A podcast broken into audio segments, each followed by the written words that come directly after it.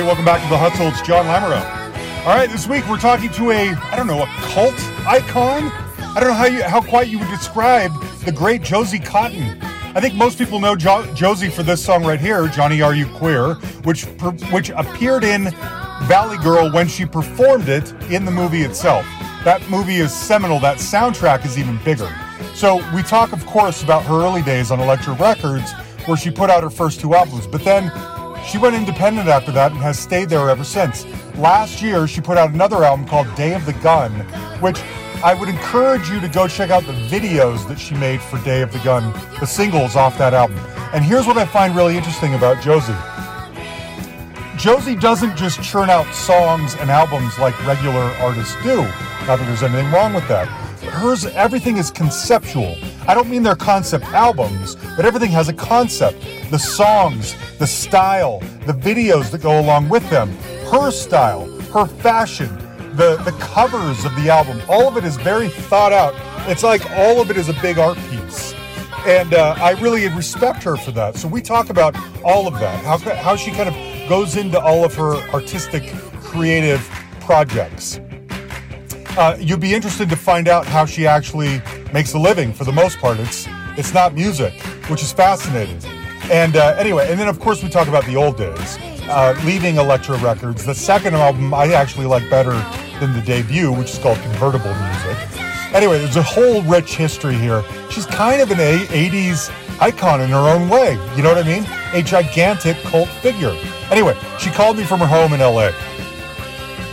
Okay, first and foremost, I there's a ton to talk about, and I have so many questions, but I almost want to work backwards because I find Day of the Gun a really interesting album in general from the from the from the angle that it almost feels conceptual. It doesn't feel like a concept album, but it feels like, and I'm probably feeling this way because of those videos that you've made that are mm-hmm. so fun and cinematic.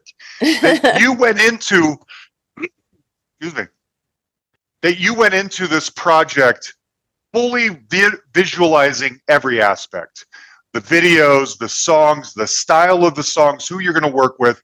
And I'm wondering if that's true.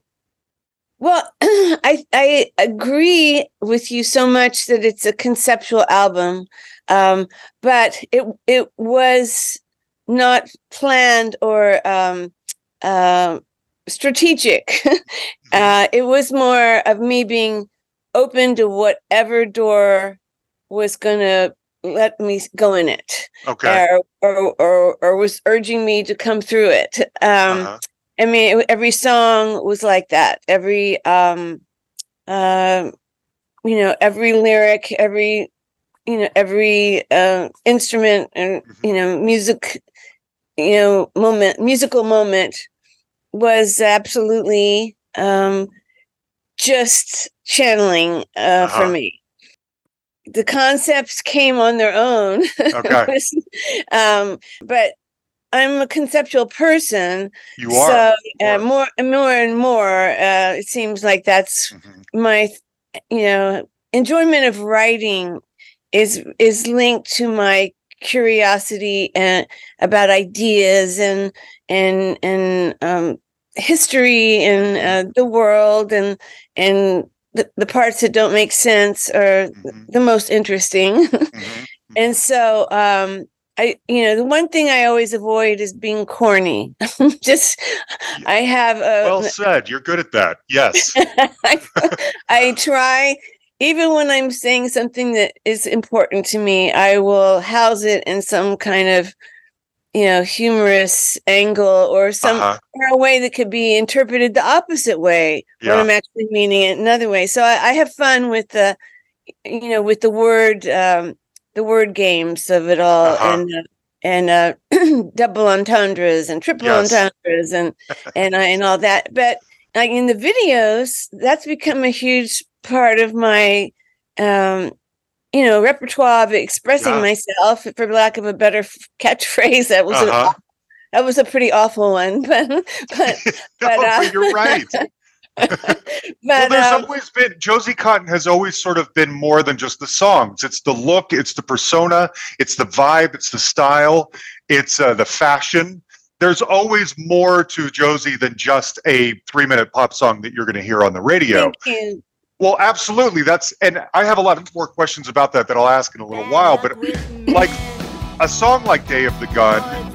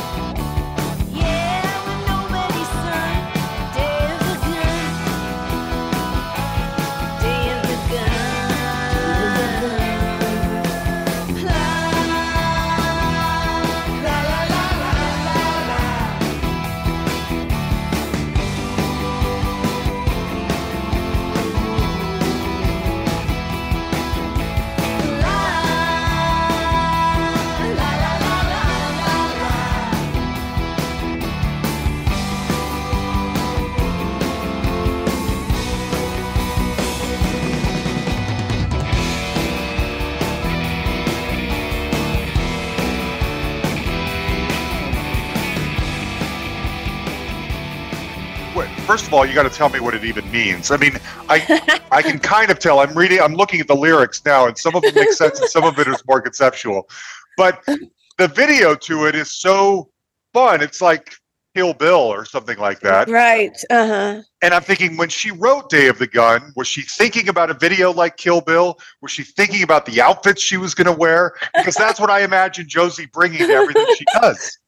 You know, I I wish I could say that that is true, but um, you know, the song really that was that was one of the more channeled songs on this record. I the the all the verses and the lyrics ca- just came um after a, a an entire weekend of just smoking so much marijuana. I was just I was, I was just like I'm gonna I'm gonna I'm gonna come up with some songs, and I just um and this was you know and it was it was just so funny to me because I was by myself and um and the first line like bad luck with men. I went okay let's do some you know you know biker chick you know I thought it was going to be a biker chick song you know bad Yeah. luck with men you know you're my kind of toy and all that stuff. And and um and I was, was just going this is great you know and then uh you know the melody and the lyrics were were just coming at me. And um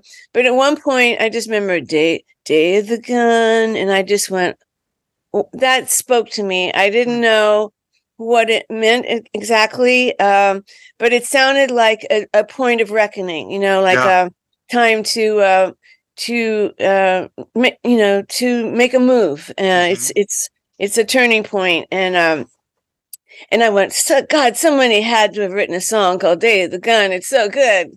And um, and no one had. And Yeah. um, but I but there was a, a Western movie, and I Uh-huh. found this Western movie, Day of the Gun. I think it's from the '60s uh, or '70s, and um, I, I I never saw that. I never saw it, but I think that might have been the birth of Mm. you know my you know idea of turning it into a, a you know kind of a Western.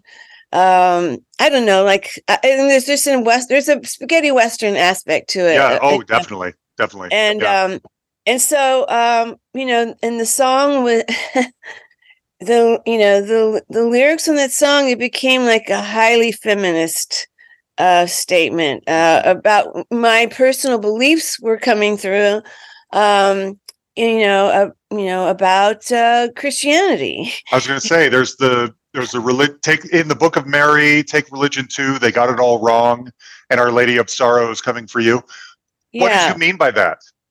Well, I mean, I mean, I, you know, included, you know, including the the line, um, um, um, uh, remember the flames. You know, tell me where was the father and son, as the Inquisition. I mean, it, it, it's it's going back into the history of women Mhm. and and some this insane idea that it's it's really good to control us you know? And um and Yeah. and then i, I was pointing out the you know the idea like where were you god at the Inquis- in the inquisition?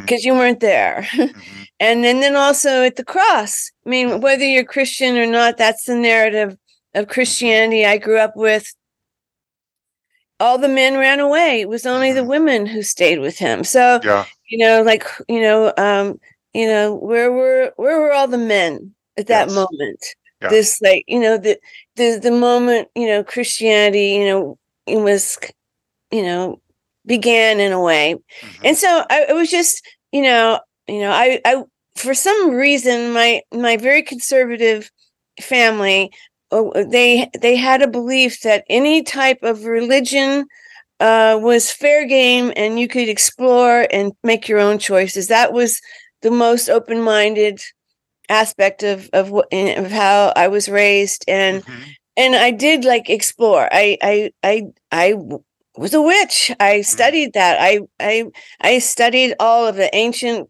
Christianity, the books they left out of the Bible. You know, Mhm. Judaism, uh, Buddhism, Hinduism. I, I I felt I was an atheist for a while. I didn't go into Satanism because that just seemed like a bad idea. Like I actually opened up that book, you know, Mm. and and actually there are there are lines in it that were making sense to me and i went no no yes. Let's not go not- there. uh, i Just even in case.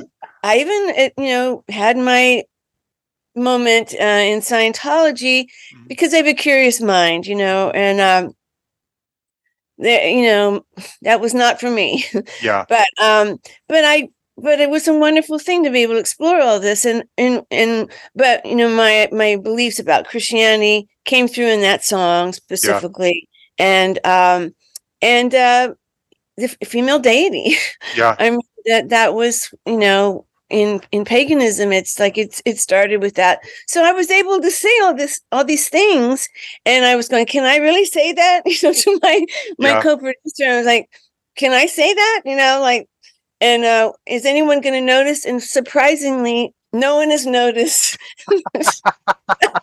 No one has noticed. I'm talking about the inquisition. Yeah. um and uh and you know you're you're one of only one j- other journalist who react this the other one was a female and she was Huh. she was very excited you know that it, this was being talked about at all Yeah. and Absolutely. and um and uh but and when i was doing the video i was trying in a way i was trying to distract people from my words because as much as i believe them i was like maybe i don't want to say that uh, you you know all religion is wrong like right Oh. you know Well, I don't get that vibe necessarily. I just get I it know. Just, it gets a it's a vibe of questioning and it's a vibe of slightly pushing back. I love what you said a minute ago about women and their role in religion because if you think about it, and I just had this epiphany kind of while you were talking, I thought, you know what the deal is? Women hold so much of the control and the cards sexually over Right. men that they men have their way of fighting back is try to control you specifically your body. Right. Because they that's why rape is largely one way and not the other and all that kind of right. Stuff pornography is largely one way and not the other. Right. Largely. I'm not i'm making Mhm. not making you know because men are probably so resentful that women like you have the power to say when and where and how mhm, they're they're going to have sex with you that that drives men crazy. And Yeah. so they they fight back by trying to control your bodies and what you Yeah. can do with them. And it's not fair. You know what i mean? It's a power Yeah. struggle. Yeah no it's and and and, and, also just um a need to like dem- you know demean uh, uh, you know uh treat as children. You know there's just yeah. there's so many ways you can decimate a human. Yeah. And um and so you know so that that was part of it. And then but then the video became quite comical to me because i just i was you know i was trying to set up um you know the christianity you know the symbolism of you know christianity coming after women in the form of a priest with a shotgun. Like yeah yeah. you know? And uh he was a good friend of mine and stuff. But like for me and you know all it all comes back to comedy for me in a way because i i you're it's great like at that. Yes. you thank well thank you for Yeah. noticing. I i make the attempt. I You um you know it's um it's like because life is like that. Like that that's the universe is hilarious you know and also so tragic and so sweet and so beautiful and terrifying. It's so many things. You can't just you know you can't deny that humor its Mhm. place Um, uh, Mhm. sometimes i think the universe has a very good sense of humor like the, the scenarios they set up are just like okay that's funny good good one you got me right, right. Um, I wanted to ask too about the painting in blood. That's the uh, video as well and song. It's such a great song. That's the one. Is that the one where you're the? Well, you play multiple roles in a lot of these, but there's one of Yeah. them I believe where you're a prostitute in a oh like that's dingy the, hotel. that's uh, that's disco ball where i'm the prostitute. That's disco ball where you're the prostitute. Okay. yeah yeah Okay. but, Yeah. but this one i'm i'm a serial killer Yes, and I'm also the person- Are you directing these videos? I mean, are you the one conceptualizing like this is what I want to see? Yeah, I mean, I'm I'm the conceptualizer. I write I write the treatment. I I'm you know I'm involved in the casting and this all of it. You know, but I Great. just and and people have been asking me, you know, if you know if I wanted to be co-director, and i, I until day the I just kept saying no, you're the director, and I'm fine and and and whatnot. But after on Day of the Gun, you know, I just thought, you know what, I'm I'm so in this. There's not even a name for how involved I am with the, you know, the editing and just every single aspect of it. The every, every moment of the editing is um um you know I'm part of it. So I said, okay, I'll be co-director. You know, Yeah. um, and it was all about, about uh, painting in blood.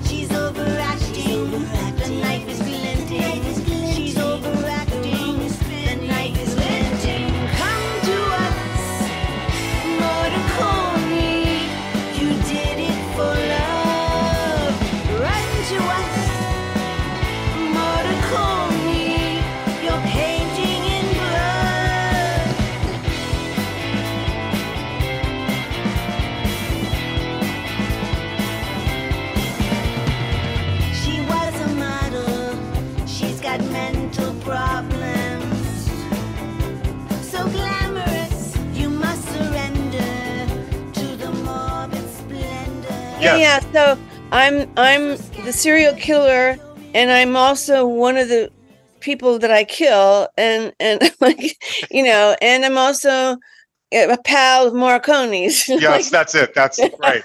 That's right.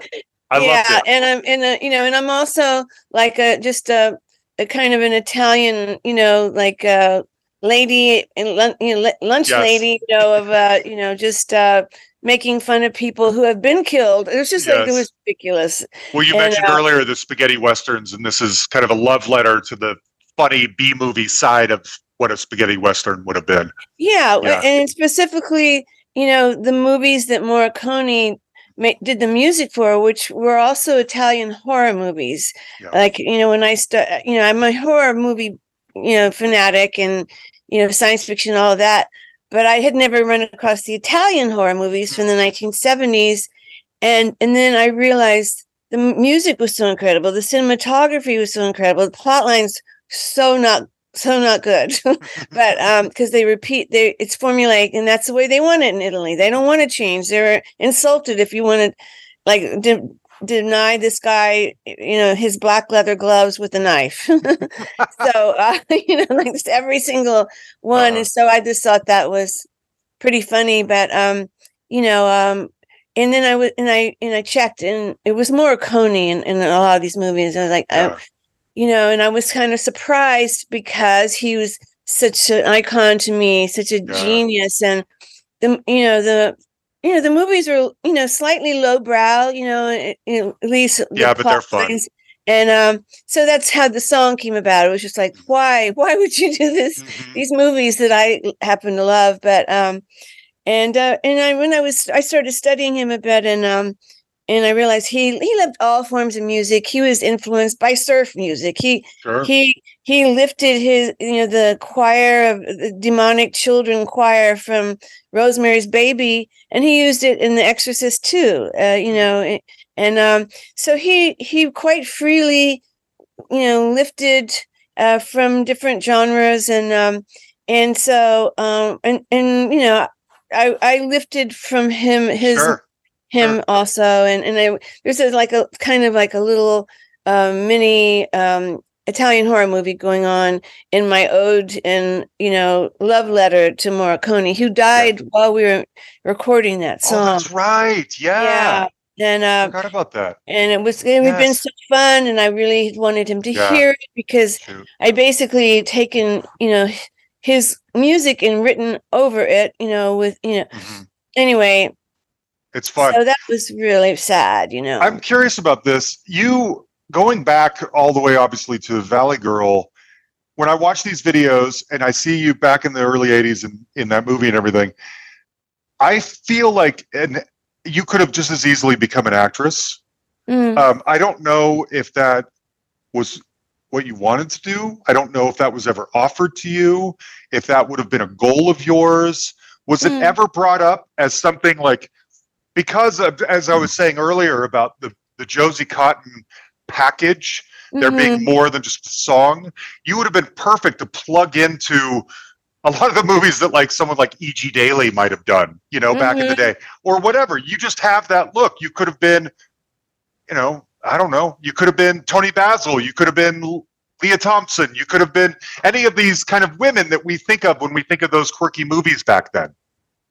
Well, you know, I am um I was attracted to acting. I mean, specifically I was more I was kind of in the comedy world. You know, I had a comedy radio show back in in Dallas and and uh, I had a lot of fun with that writing comedy and the characters and and um and I and and the first time I was interested in acting was I did a like it was a kind of a mini uh, a short it was kind of a a horror comedy movie that I did with a bunch of friends of mine, and I was the lead actress, and my friend T Bone Burnett did all the music. And uh, so, yeah, he was my friend back in Dallas, and um, and it was called Padra, this this house plant that takes over the world, and really is sorry about it. He's he's crying to the camera a lot. It was pretty funny, and um, and so I, you know, they're all going, "You've got to be an actress," and including T Bone, and um, and uh, you know, that's your that's your calling. You're an actress, and um, and so I came when I came out to California not long after that. I was supposed to drive out with T Bone, but his girlfriend did not was not going to have that. So Yeah. because you know, and so I I was actually studying acting, you know, and um and uh, but I was uh, music was such a part of me from the time I was little. And um at one point I remember I just I just I had to I made myself choose because I was I was doing mu- music uh, stuff and I was you know doing all this acting. I thought I I think I have to choose and I chose music. Mhm. And um but you know I, I get to do a little um you know my little acting in the in the videos I do now. So Sure. I mean that's that's fun. It's kind of comedy horror. Yeah, you're great at it. That's why I thought there, you could have just as easily have done that or done both at one time. I know you've talked about Valley Girl a billion times in your life, so I, I, I don't want to dwell on it too too much. I do have just a couple of questions for you. Number one, I am curious about being included in the movie itself. Were did you have to audition for that? I mean, they could have just as easily put Bonnie Hayes in there or anyone else, but they chose you to perform there. Do you remember the negotiations around that? Did you have to audition? No, no, no. The um the producer, the director, Martha Coolidge, started uh, somehow got the number of my producers, the Paine brothers, uh, Larson Paine in particular, and I started calling him and saying that she wanted me to be in in, in a in a mo- my music to be in a movie and and uh and and to me to perform in it, and he thought it was a crank call. He kept hanging up on her, and uh, go, "Lady, leave me alone," you know, hang up on her. And then finally, she was able to convince him that it was a real, uh, you know, situation. And um, um, and so I mean, it, it was just as simple as you know him just going, "Okay," Yeah. and uh, me accepting. But they they had wanted me, and um, um, they particularly wanted Johnny, are you queer in the movie, which I thought was really interesting because I had already been banned so much. There's so much, so much crazy stuff had happened with that song. And I and I, you know, was banned from AM radio and you know, like Yes. you know, banned here, banned there, and banned in Amsterdam, and and um and so um, you know, it was just I thought it was pretty wacky of her to want that song. Yeah. Yeah. Uh so you know so that you know they wanted three songs and so and i'm really glad i did i think i got a, a lot of people heard about me uh who would not have otherwise um uh from that movie and Yeah. i hear that a lot you know i didn't Yes. know about you until and i got and i got your record and and this and that so yeah it, it was uh it's i think it's i think i'm i'm not ashamed of that movie i think No. the music stands classic. You know i think i think it stands up you know uh, the test of time and um Mhm. and musically I, I think it was kind of an important film for Yeah. the music of that time because a lot of it a lot of it wa- had not gone to the mainstream of you know america it was Yeah. it was like you know considered alternative or it Mhm. was just you know and um and so um that was like a, a, a you know a beautiful uh, whoever put that together i'm not sure uh but they did a really good job with that They did. I mean that that um, that soundtrack is generational. I mean it, it's it's. I think of like the John Hughes movie soundtracks as being sort of the pinnacle of my generation, right and because I would have been probably nine or ten, I guess, when Valley Mhm. Girl came out. So I yeah it's just like a couple of years prior to my you know, right. but for the people just ahead of me uh-huh. that's the thing. That's the Yeah. impactful you know soundtrack for them. Yeah and, and, that's um, the, that's a coming of age movie for a lot. I used to think it was a, a chick movie you know because it's romantic comedy but actually it was a guy's movie. Oh, it was yeah. a young man's coming of age movie of of you don't have to be a dick you know in this world dudes. You know like, you can be really interesting and uh you know and and not go with the jocks and Yeah. and be an artistic kind of a soul and and uh you know get the girl and and all of that stuff. And Yeah. and um and um you know i thought it was it was sweet. And Nicolas cage of course you know his he's just one of the greats now uh, um think that was a he stole that movie he he, absolutely did. stole that movie he did um, i'm curious if and i don't know the order here so if i'm getting this backwards tell me but my guess is the movie comes out and all eyes are now on Josie Cotton more than they had been before. And I wonder if there's any capitalization going on from that. Like, is he could be the one, the new single that, like, now that you're all aware of who Josie Cotton is, here's some more great music from her. Is that, was that the plan?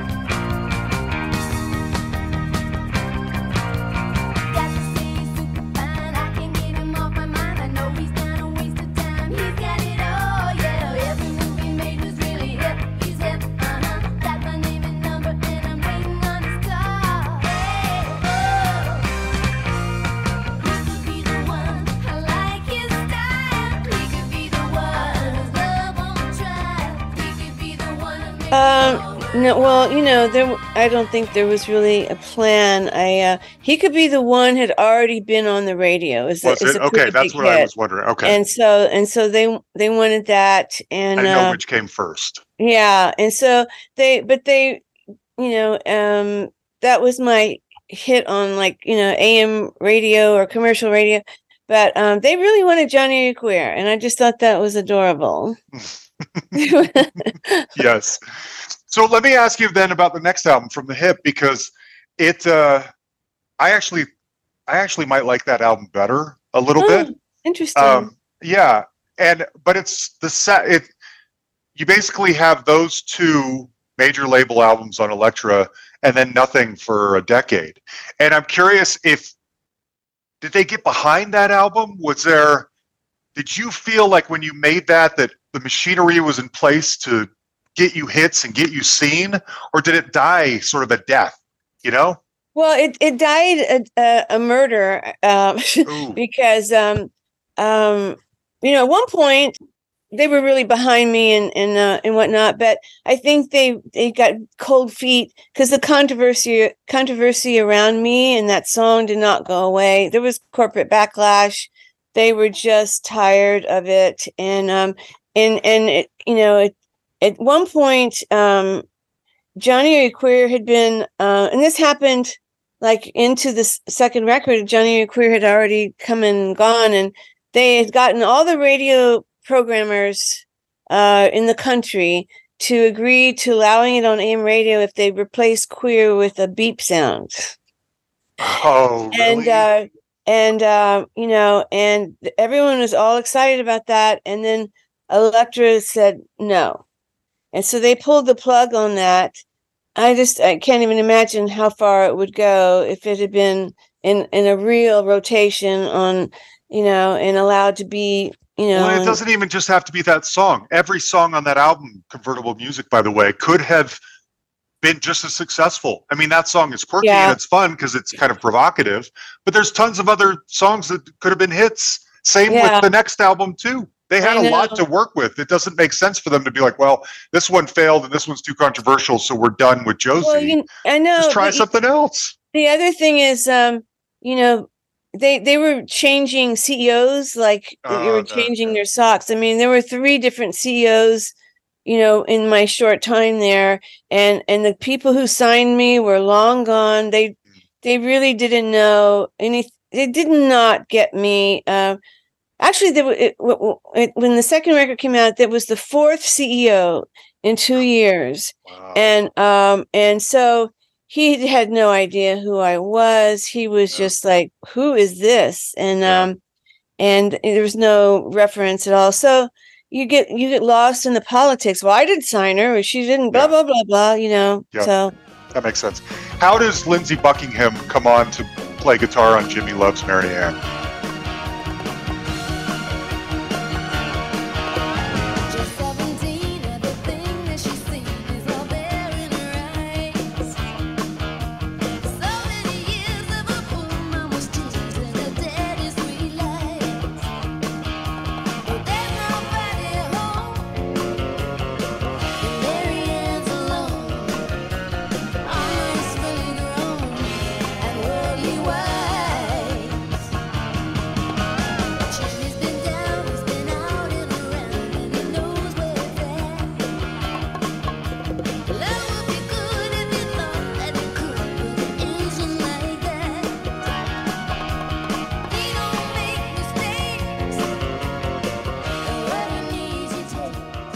Well, the the very last uh, CEO of Elektra turned out to be Roy Thomas Baker, Uh, who you know the producer. And so he uh, when elektra fired my producers and um and on the second record and he came in to try and finish the record. And and and we were in london. I had, I had to go over there and we were finishing some songs. And he was producing the cars at at the time uh, over there and lindsey buckingham was just was he was just in town and he dropped by and uh you know and he and um roy said you know you want to throw down a, a gu- you know guitar solo Yeah. on this song and he went sure you know and that's how it happened it was that's great. That's great. yeah he was yeah he was very sweet and um and uh yeah people you know love the fact that he's on that on that Mhm. song jimmy loves marianne Yes. or, or what was the song he was on i'm yeah, that's what I think. Yeah, that's yeah, what yeah, I've yeah. read. Yeah, Jimmy Loves yeah, Mary Ann. I think yeah. so. Yeah, and Mhm. that and that was uh, kind of bigger in Europe than it- it was the United States. yeah, so that was not, not a great story, but uh, that's what happened. No, that's that's that's what I want to know. It's interesting how stuff like that happens. I had um, Mark from Vanilla Fudge. What's his last name? I'm suddenly Stein. Anyway, I think it was him who put out a solo album in the early '80s that has Michael Jackson on one of the songs because Michael Jackson happened to be in the hallway buying something from a vending machine like a candy bar when he was recording it. And so they asked him to come in and sing background i hope i'm maybe i've got the wrong guy but anyway stories like that are oh, legendary. you know what yeah, i mean? Yeah, um, i wanted to ask too speaking of guitar players so you just went on tour and um, you didn't come through denver where i live i hope you do one of these times so i can go but a former guest of the show who's become sort of a friend is anthony kaczynski who was playing guitar with the plimsouls on this tour that you Oh. just went on Okay, yeah. yes and um, i'm curious what touring uh, also prescott niles was on here a oh, few yeah. years ago Yeah, Um, yeah. is he still playing with you or does he was that just only back then No, it was just it was just back then. Um, and then uh, but I played some shows with him as he because he became um missing persons bass Yep. player. yep and so we right. did some of these 80s a couple of 80s uh, i did a couple of things with her where you know Mm-hmm. um, i opened up for her and um, and so i saw him and um, yeah and, and uh, tony right? Who, the guitar player. Yeah he was Yeah, yeah, yeah, tony. he- tony because yeah he yes. was great. Um, uh, yeah we we had we did some really killer shows i think. Yeah, yeah. I um I think I think Prescott also plays with Gary Myrick, and um, oh yeah. so he's he's in that L.A. like retro kind of '80s scene where yeah yeah a band he- like you or Missing Persons or whatever is going to go out on tour. Prescott's there to kind of yeah play. Tell me about this tour with the Plimsouls and. How long did you get to play? Do you is it it's not like an 80s thing where you just do three songs and you're done, is it? Or did you get Mm-hmm. to perform more than that? No, I mean I um you know they they uh, they opened up for for me and uh you know I think they were 40 minute uh and we were however long we wanted to go. Oh, I didn't realize And you were the so- headliner. That's even better. Good for you. Yeah. Yeah. Okay. So um yeah, I mean I um um there were two like there was the west coast part of that tour and then the east coast and um you know um we we I was opening up for the Gimme Gimmes and um oh, sure. Yeah. yeah that was really fun and uh we went all over the place las vegas and you know ventura and arizona and you know just kind of local drivable for me Yes. uh, and um um you know um that was really great we it was high end venues and uh, and um you know beautiful i mean my god the lighting and stuff yes. uh, so incredible these these places um the brooklyn um um bowl in las vegas was just spectacular nice. and um anyway and then and then i i was doing i was headlining this uh pop festival in new york city and um and so my my new booking agent said well let's get a you can't just go and do one show in new york and take your whole band Uh-huh. and so uh and uh, and so she said let me try and organize something with the plimsouls because they Hmm. They're there now and um the band members and um and um and also Kurt Baker was going. Kurt, you know, was going to be our opening act. He canceled at the last minute. Hmm. Uh, you know, and I don't uh, know Kurt. Who's Kurt? Oh, I don't know he he was in uh, some uh, power pop. He's kind of big in Europe, and, Okay. and uh, Kurt Milton Baker and the and uh, I love that stuff. I should look. Fadeaways. I think was the name of the Oh, band. okay. Okay. Yeah, but um, anyway, so um, uh, it was just like a, a great band. He, uh, you know, uh, that he that they had the Plimsoll sounded amazing. People were so happy, and um, you know what? For me, my the night before the sh- we were leaving for New York, my keyboard player came down with COVID. And Oh, so boy. we I've never done shows without a keyboard player. Like so it's, so important in a lot of my songs. Uh, you know, they're hmm uh so it was just like uh what are Mhm. we gonna do? And um and uh, so we just did it like I had a trio behind me. You know, I Mhm. played the guitar a little bit, but it was basically three three people, and That's uh, wild. it was wild, you know. And we, you know, we were doing stuff I I've you know stuff I've never done before on stage Mm-hmm. because it was it was just felt like the Wild West or something. It was Sure. like That's great. I don't even know what's going on, but I just felt very f- free uh, rather than you know like bemoaning the fact. I just you know jumped into the fire and uh, Mm-hmm. Yeah. and so I, I feel like we we gave every everybody a really a Good. show they could remember. You know, Good. I hope I get to see that one time. By the way, I just realized Tony has COVID too.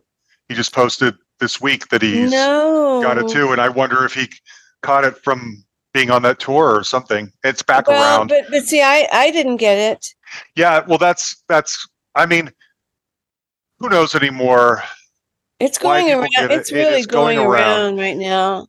My And- my my dad died of it about Oh, no. almost exactly three years ago, actually, and so I'm I'm extremely sensitive to Oh, people who oh. don't take it seriously. yeah, Luckily, we're not because of just different strains and the vaccines and stuff like that. It Mm. seems less fatal than it was before. I don't know if people Yeah. are dying from it anymore, yeah. but um, anyway, but there's the long term effects that Yeah. still happen. But Yeah. like my keyboard player, we we did a show in in Ventura at the Ventura Theater, which is beautiful, and um, he'd been not he'd been kind of taking naps, what he which he never does. Paul Roessler, you know, he's famous, you know, in the punk rock Mhm. scene, and he's my you know co-creator and all the things I do. Um, but he um he was coughing, so I put my coat over his head, you know, and he was coughing into my you know my collar, this fur collar, fake fur collar, and um, yeah, and then that that night he came home. He said, "I just tested positive for COVID," and I was going. Then I for sure have it, and everybody because we were in a van traveling for seven hours to Arizona all together. You know, the windows didn't open. I was like, we're all doomed. This is terrible. And I didn't get it, and my guitar player didn't get it, and the drummer didn't. So we were just golden. Uh, you know, uh, I don't know how I managed because I I had just been sick for a month with the flu. I think my immune system was not Mm, in top shape, mhm. but uh, apparently my will is strong. yes, good. That's yeah. a relief. um, okay, I wanted to ask you. I'm so curious about the "Frightened by Nightingales" album because Oh. after "From the Hip," nothing happens for a decade, and I don't know what you do during that decade. And then you come oh. back with "Nightingales."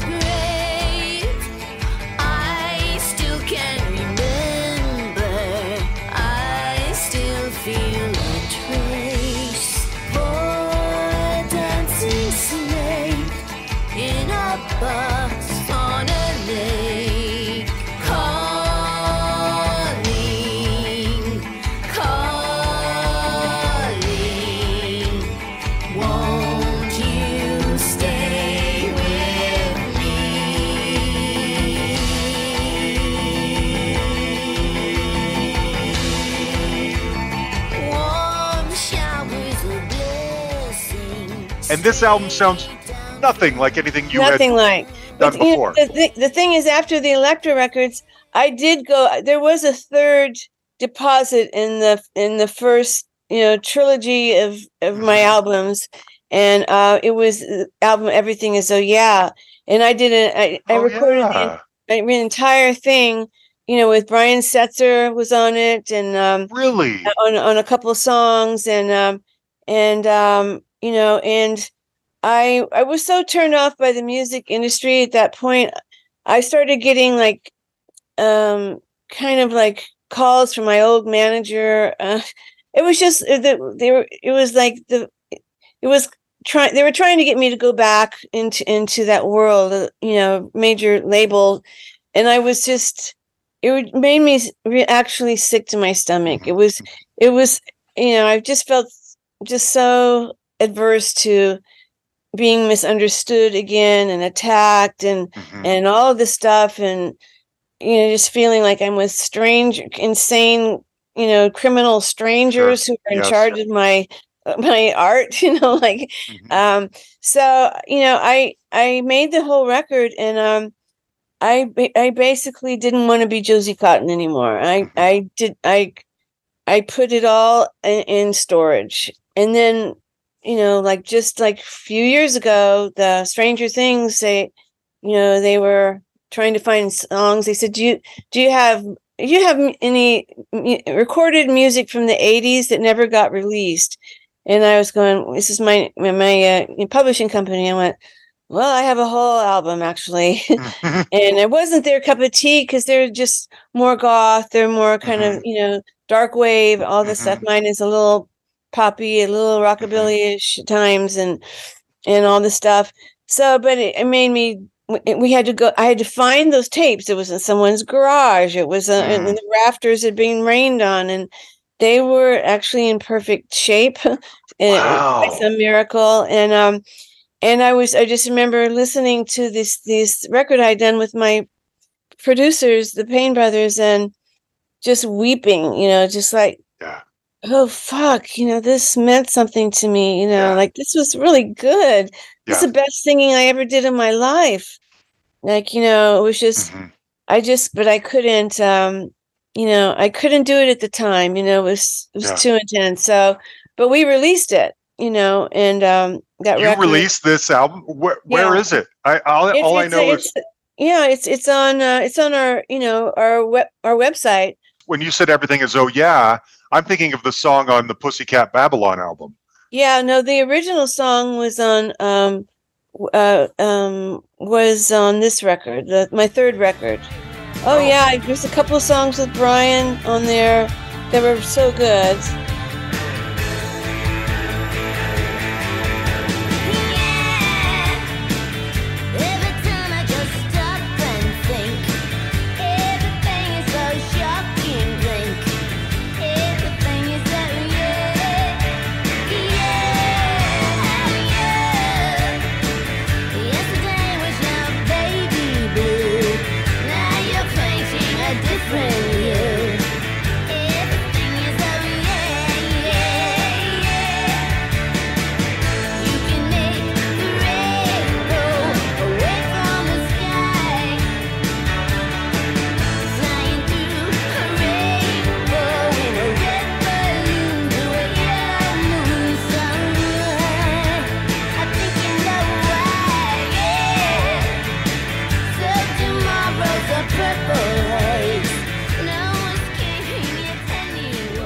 I didn't realize. I didn't realize that's when this when this one came from. Okay. Yeah, Yes, it is on there. yeah, Oh, that's what I did right right after, you know, I, I went immediately in the studio and, and did this record and then it just got shelved, you know, and and uh, I just I was just always recording like people would Yeah. you know not know but uh yeah um you know the um I had already recorded uh uh you know um yeah yeah the frightened by nightingales that's that's a i wanted it to be totally go in a totally different direction and because My- i because I i, could say, oh yes, and and I mean, obviously by then you don't have a major label that's expecting anything anything of you. You can do what you Mhm. want. My Mhm. understanding of that is that they are songs written by Bill Ray. Is that right? And were uh, for the most part he he uh you know I, i'm a like came were you in married uh, to Bill Ray? what Were you who's Bill Ray? Were you married to him or something? No, no, no, no, no. He was Oh. just this really brilliant songwriter, producer. Um, and um, I had heard a tape he had done, and um, you know, I, I was, you know, I, I did, you know, some lyric writing on that on that record, but it's basically all him. Okay. and I, I I was attracted to it be, because of the ch- of the you know the challenge of the singing on it because I Mm. had studied you know voice I you know sung you know um in, you know these classical ways. And and um and this as a singer this was like a huge you know challenge for me. And um and um, these and you know they were um, beautiful songs, and I Mhm. just thought I really want to do this, and so um, I, I I did, and um, it was it was funny because it came out. Um, it first it came out in France, and um, and then I was told it was too cabaret for France. it's Mm. not cabaret. It's, it's like cowboy cabaret. It's kind of like a severed severed head on the edge of town cabaret. You know, like it's it's you know it's it's sunset. You know, it's Yeah. just it's like twisted cabaret. But I thought that Mhm. was hilarious. And then after I I'd recorded my whole you know invasion of the Bee Girls, which is all the theme songs from B movies and all this stuff. Great And album. I and I shortly after taken that to Bomb Records, who said it was too quirky.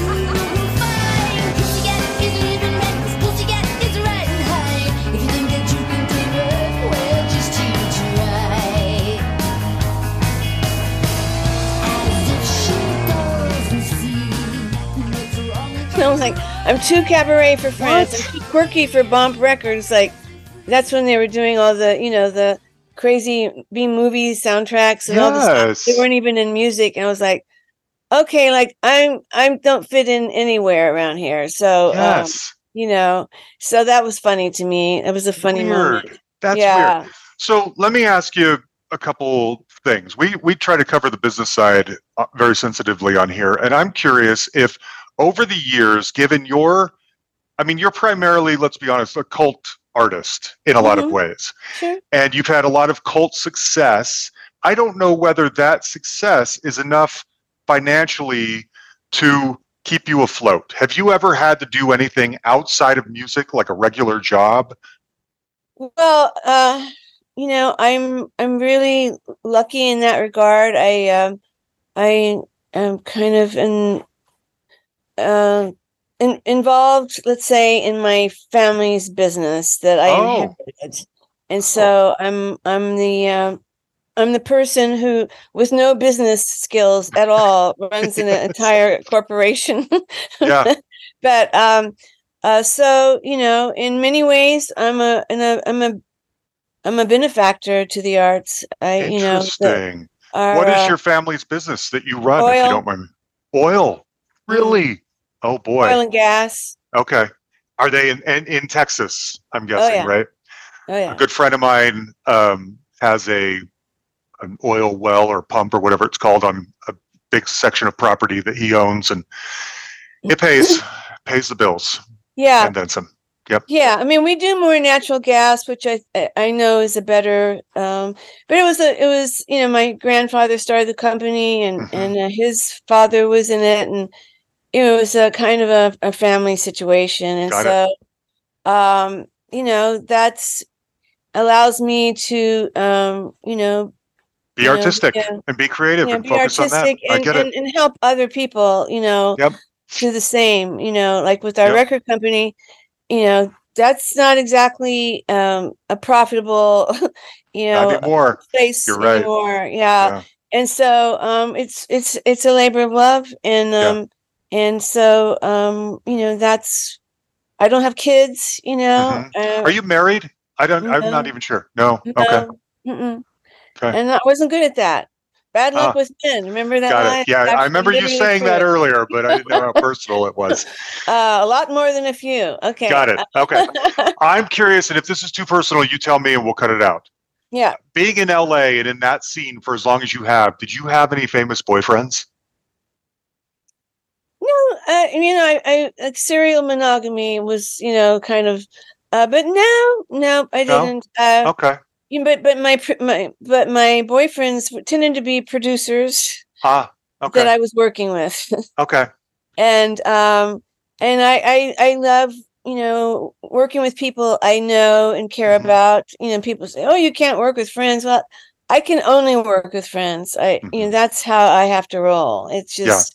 If there if it's too businesslike, I am like a fish out of water, and um, you know, and uh, if the personal stuff gets in the way, then I know when to cut the cord hmm of insane people. Got I it. mean, you know, like Yeah. it's just the thing I learned is you, you know you have to be surround yourself with people who have your back, who are Mhm. sane, you Mhm. know, and who are the talent is the last thing on the list you could Yeah. should concern, yourself with. If if they're not sane and like and really in your corner, Mhm. you're in trouble. Yeah. Like, so I totally get it. I totally get it. Uh, my son is pretty good at baseball, and he got kind of recruited to play in a competitive league this last summer. And he was frustrated because he went from being the best player on his kind of little league team to being one of the worst players on this competitive league. yeah, yeah. And we were saying to him that a coach would much rather that you had the fire in your belly to get better and be coachable than they would the talent. If you have talent but you have no ambition to be better, then Right. it, it doesn't mean anything to a coach. They don't have anything to work Yeah. with. But if you mm-hmm. have the ambition, you'll work hard enough to get better at the talent. Yeah. You know what I mean? Mhm. And so we, that's been a hot topic in my house. Now, one thing I want to mention we have Patreon supporters, and I let them know who I'm talking to, and if they want to submit questions, they can. And one of ours is Jake Rudh, who's a prominent DJ in the Midwest. And he, Oh, I know him. yeah, okay. Yeah. Well, he's, Minneapolis. yes, that's it. So I met I him, had yes. a feeling you would. Yes. Jake's great. He's a, he's a fan and a supporter and has become a friend too. I like Jake a lot. He wanted to know Tell him hello for me. I will. I'll text him as soon as we're done. I, he said, My question is simple. I'd love to hear the details of the very first time she saw Valley Girl on a big screen. Do you remember Um, this? Well, Were you at a premiere? Did you go to, did you have to I- you know, buy I- a ticket I like everyone else? I didn't go to the premiere. I didn't go to the theater. I didn't see it for years and years after it came out. Really? Uh, I think the first time I saw it um, was on TV, and like years later. And the That's first the only way I I've ever seen it. Uh, Like I said, I was first too time little. I ever saw it on a big screen was actually in Minneapolis at the show I did at the Parkway Theater that Jake Rudh was very involved in, Yeah. and uh, and we had uh, uh, E.G. Daily and um and um and uh, ca- announced the i- introduced the the movie to Uh-huh. the audience. We had her. sp- I had her specially do that for us. She's and great. was- She's been it on was- here before too. I love her. and it was at Christmas, and it was all very you know beautiful, Mm-hmm. and then and then the show, uh, it was fantastic. That was the first Yeah. time I'd seen it. Wow. wow. I bet, I doubt he knew that when he posted this question. yeah, That's interesting. Who knew that it would tie back to him? yeah, Um, okay, I have one other question regarding Johnny, which um, my I it wasn't written by you; it was written by other people, and I had read somewhere getting ready to talk to you that it had sort of been making the rounds. Like I guess the Go Go's were performing it. I don't, and so I wondered if when you got it. If there were other people already attached to it who had passed or recorded it and it didn't come out, or you sort of fought for it, like I'm the person to perform this song, what's the story there? yeah. The story is, um, the Paine brothers were working with the Go Go's at the time. They were their producers for two years, and and involved in a whole lot of their growth. I don't not sure why they never mentioned them, but um, Hmm. um, but at any rate, um, um, they were um, um, doing that song at the end of every show, Mhm. and um, that was their big song. That was something that they were uh, loved for that song. Mhm. And then they had a parting of the ways. Um, uh, you know, the paperwork between production deal got torn up, uh, and um, you know the the the Go Go's wanted out of this uh, right in the lawyer's office after everyone had signed everything, Mm. and so um, uh, they said we we're not, we we can't do this deal with you and Paine Brothers, and the Paine Brothers said, well then we're taking our song back. They were the only ones to do it. There was no one else. They wrote it for the Go Oh, Go's okay. Okay. you know when when uh, Jane Wiedlin said all the cute boys are gay Mhm. and um you know and so um so i i had become um i uh, you know the Paine brothers knew i was a singer Mhm. um and songwriter and um i uh, and i was friends with them at the time and so they were gonna they this is uh, such an odd idea of them to to demo it up for their publishing company warner brothers like no one knew the song except fans of the go-go's and um so they were doing a, a, a demo that no one would hear right and Uh-huh. um and so I, you know as a, with a background in comedy i i, I was f- falling on the floor as did everyone who heard that song it was like a Mhm. point of like like it, wa- it was some kind of a you know just a visceral rea- reaction Yeah. was to laugh and just be shocked and like so Mhm. happy and all these emotions would flood through people and it did Mhm. the same for me i said let me sing the demo Mhm. and Mhm. so at the time larson paine was my boyfriend and he said Okay. uh, no no no it's not for you there's no way my girlfriend's going to sing that song and so and so his brother bobby paine um you know i was saying bobby i really i really want to sing. I think i could really sing the shit out of the song. And and uh and bobby said i'll talk to him. And so then he fi- he finally talked his brother into it and um and it turns out that demo is what got signed by Bomp Records. Wow. they called up Greg, you know, it just turned out so much better than they had realized it, it would. And, um, you know, called up Greg Shaw at Bomp Records. and I have this song, Johnny, are you queer? And he said, Mhm. I'll take it. and that's how we, it was just so, uh, you know, it was just a funny, um, you know, kind of segue of how Yeah. that all happened. Got it. Okay. Um, I was curious too. I touched on the Pussycat Babylon uh, album before. That felt like I, the last few albums of yours. Well, a lot of them in the post like peak period, B movies, the new one, feel like as uh, they have a sort of a concept, and it feels like the last album was you sort of embracing some techno. Um, I really like yes. I really like Stop Iggy Pop. That's a fun song. Hey, freak show, you're a million miles from home. You're a stranger in a world that's not your own. Look around, beauty and the violence. Make a noise, interrupt the silence. No way to stop it, we just have to rock it. Stop, beep,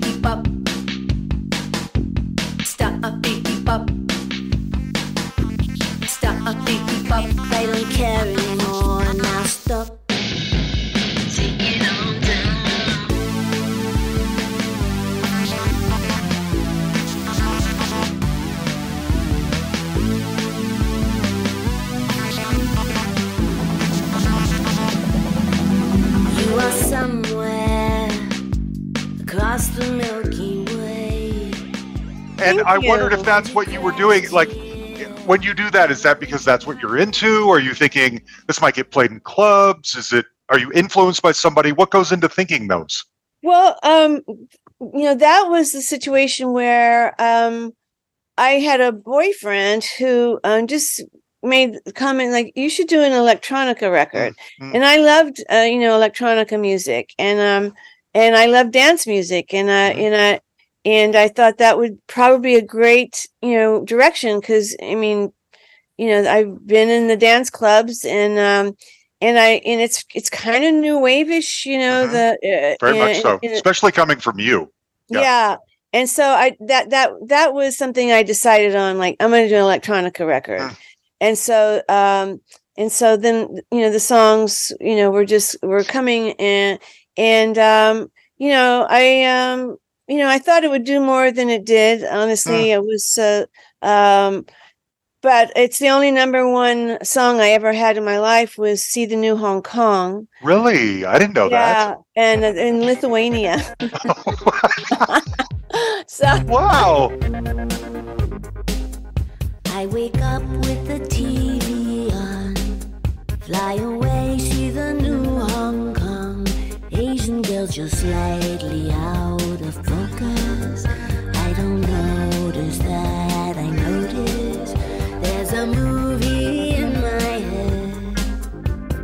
Projecting from my bed, drowning out the splashing sounds of summer.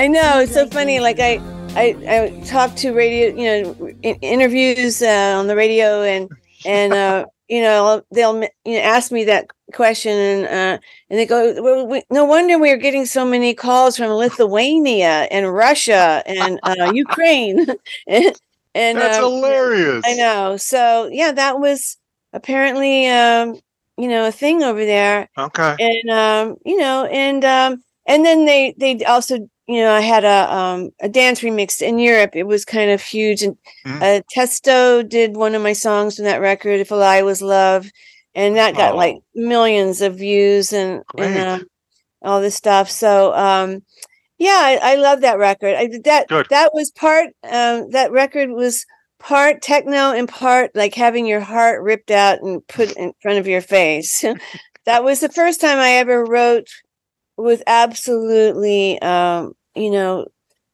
just uh, completely revealing my my Uh-huh. personal life. Like several of the songs about one person, Oh boy. and, you know, the relationship, Yeah. and um, and uh, yeah, you Okay. know, I, I got some good songs out of that Yes, nightmare. Okay. I'm gonna listen to it again, knowing this, and and uh, see if Yeah. I can. hey Get the deeper now and, and hey now and uh you know motel six and Yeah. uh, you know uh, you know all, all that stuff uh see the new hong kong Mm-hmm. specifically Okay. yeah Okay. yeah. I have a question for you, and I'll cut this out. Who is on the wall behind you in the white wife beater up above you? Is that like? that's that's Bruce oh, that's lee Bruce Lee. I could only see. I couldn't see his head. I could only see below him. that's bruce lee i'm like i live this uh, you're actually in my bedroom right now this is Oh my, wow. yeah. this is my uh this is where i sleep Got it. Wow. but it has the best lighting in the whole house and the best reception so Great. I, I start, I'm now doing. You're the first one, but I'm going to be doing all my Zoom uh, interviews Good. in my bed. Good. That's a good place for it. but yeah, Um, stop Iggy Pop. I love that one. I love that too. Um, yeah, and I like the Bruce. Lee- I almost mentioned the Bruce Lee song too. That's so funny. That's who the. I can only see from the neck down. yeah, So yeah. like, that's well, him. What's, That's his- my that guy. up there? Got it. I'm a Okay. huge. I'm I'm a huge uh, Bruce Lee fan. Wow. I don't know why, but you Huh. know, Bruce. You know, Bruce. You know, kung fu movies, all of Yeah. it. Yeah. Yeah, great.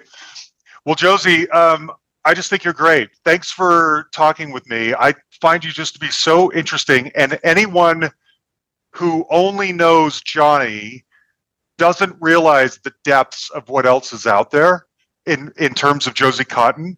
And so I wanted to kind of dive into some of that. You know, get an understanding of the other stuff. And so thanks for Mm. chatting with me. I appreciate it. Well, I appreciate it, and I, I, I really love your enthusiasm and and Thanks. and the very like perceptive you know, things you said ab- about what I'm trying, what I'm shooting for anyway. I can tell. I can tell. Thank you. Thank you. All right, there you have it, Josie Cotton.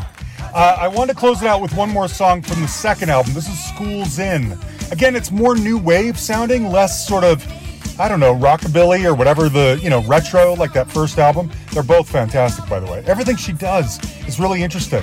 I would encourage you to go check it all out. It's all out there streaming. Uh, anyway, huge thanks to Josie for this one. Next week, we're going full on 80s punk rock from the late 70s, early 80s. That's what's coming up next week. 80s British punk rock. Huge thanks, as always, to Yan the Man Makevich, my right hand man, for everything. Folks, you can like our page on Facebook. You can send us a message on there.